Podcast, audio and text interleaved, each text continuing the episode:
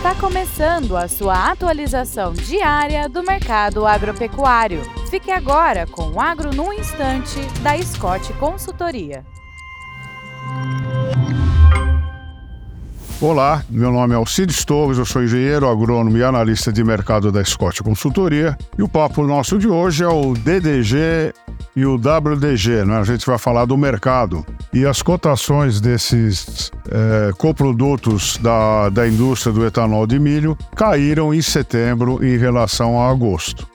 É, segundo o levantamento da Scott Consultoria, em Mato Grosso o preço médio do DDG caiu 0,8% na segunda quinzena de setembro, frente à primeira quinzena do mês, e ficou cotado em R$ 1.145 94 centavos por tonelada, é um preço médio.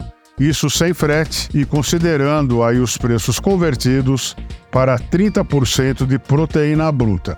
Em Goiás, que é outro grande produtor de DDG, é, nessa mesma comparação, a cotação caiu 0,9%, ficando em R$ 1.141,41 por tonelada também sem o frete. Essa é a situação uh, do mercado de DDG nesse começo de outubro. É isso aí, desejo a todos bons negócios, boa saúde e até breve.